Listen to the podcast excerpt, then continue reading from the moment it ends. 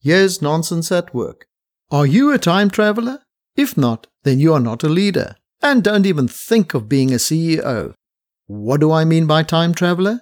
Someone who is able to project his or her mind into the future and so be able to imagine and describe a probable future. There are two aspects to this skill. You must be able to imagine the future and to explain how best to act today to prepare for that future. More importantly, you must be able to imagine your preferred future and then be able to determine what you should do today to make that desired future a reality. Why does the skill matter?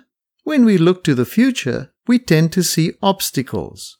But when you stand in the future and look back in time, you tend to see the path to that future. Describing that path to others is the role of a leader. I'm James McIntosh at nonsenseatwork.com.